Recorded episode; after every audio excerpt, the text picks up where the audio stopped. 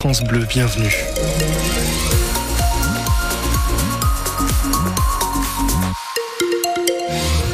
Juste avant vos, juste après vos informations, nous recevrons Jean-François Hérault de l'officiel du Berne. Il va tout nous présenter sur les sorties euh, à faire ce dimanche. Côté euh, météo, c'est de la grisaille qui nous attend avec de la pluie sur nos deux départements. On voit ça juste après. Juste après vos informations présentées par Manon Claverie et des gardes à vue, des UE et des CRS pour l'ouverture du salon de l'agriculture. Des agriculteurs en colère ont forcé l'entrée quand Emmanuel Macron est arrivé, avant même l'ouverture des portes. Trois d'entre eux ont été placés en garde à vue quelques heures, puis libérés ensuite. Le dispositif de sécurité était inédit toute la journée dans les allées du salon. Ça a surpris les agriculteurs, qu'ils soient habitués ou pas du salon, et ça a déçu les visiteurs, Mathilde Bouquerel. Oui, une ouverture sous haute surveillance policière. Emmanuel Macron a déambulé dans l'allée centrale protégée par un vrai mur de CRS avec armure et bouclier, sous les yeux médusés des premiers visiteurs et des agriculteurs, comme Edith Mag, éleveuse de bovins dans le Nord. Ça fait pratiquement 40 euh, ans que je viens au centre de l'agriculture. Connaître le hall 1 fermé jusqu'à 14 heures, c'est du jamais vu. On entendait des gens crier, donc il y a toujours le mouvement foule, euh, un président hué. Euh, en tant qu'agriculteur, on s'y attendait que ça allait être très compliqué parce que les manifestations depuis le début de l'année là n'ont pas encore trouvé leur solution. Quelques mètres plus loin, il y a Nicolas Harris, éleveur en Haute-Garonne, tout aussi médusé. Moi, c'était une première pour moi, mais je m'en rappellerai.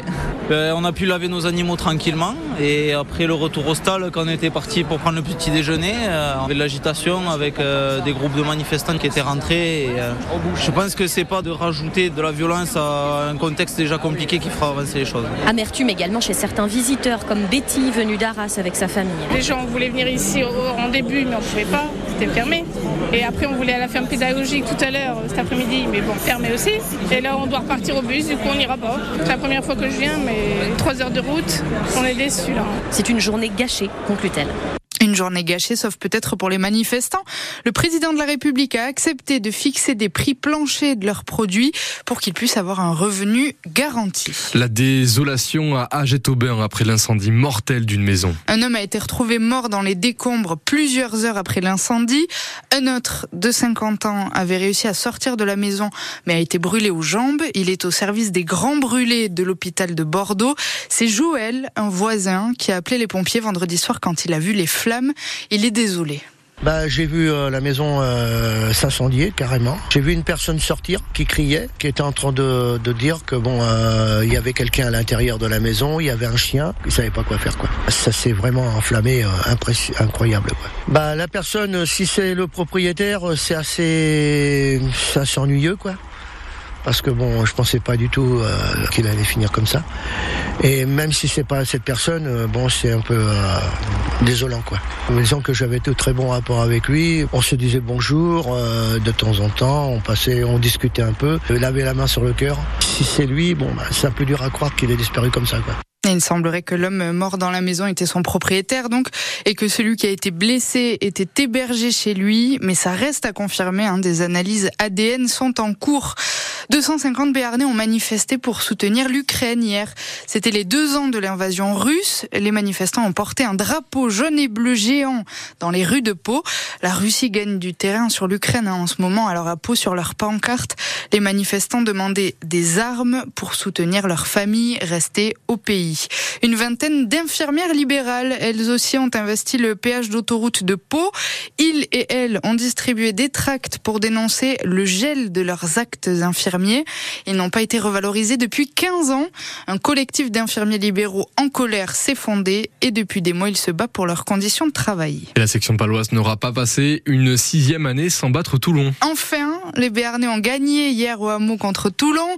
Toulon, leur bête noire qui les a toujours battus depuis le 1er septembre 2018. Pas hier, pas sous la pluie béarnaise. 17 à 9 pour la section. Daubagna et Luc Whitelock ont marqué les deux essais du match en première mi-temps. Damien Gozioso, là, on peut dire que la mauvaise passe de la section est terminée. Oui, après euh, neuf matchs sans gagner face à Toulon, celle-ci a tout d'un déclic. Elle montre en quoi la section a progressé avec des standards défensifs aussi élevés que le week-end précédent à Bordeaux et le même réalisme en première période pour marquer, prendre les commandes du match et se rendre les choses un peu plus faciles.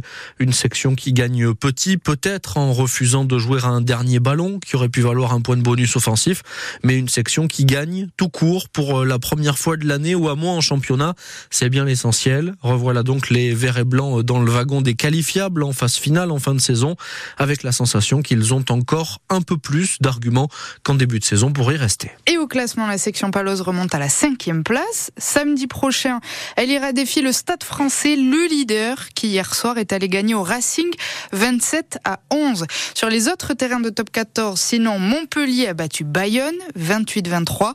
Perpignan a gagné contre La Rochelle 27 à 15. Et puis ce soir, il y a Clermont-Toulouse. Et le 15 de France va essayer de faire aussi bien que la section cet après-midi. Match à 16h contre l'Italie dans le tournoi Destination.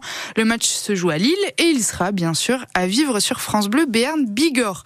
En national de rugby, la victoire du Stade Tarbes contre Vienne, 31 à 7. Les Bigourdans s'éloignent pour de bon de la zone rouge.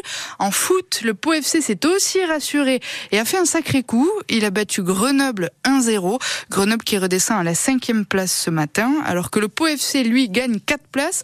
Il est huitième de Ligue 2. La finale de l'Open de tennis de Pau, c'est cet après-midi au Palais des Sports et c'est entre le Suisse Riedi et le Finlandais Virtanen. Hier, le dernier Français en lice, Clément Chidek, a perdu en demi. Beau résultat des basketteuses de Tarbes. Hier, le TGB a battu Landerneau 69 à 59. Et puis à 14h cet après-midi en rugby, les Lonsoises affrontent Blagnac chez elles pour peut-être une première victoire après sept défaites chez elles, c'est-à-dire à Blagnac, bien sûr.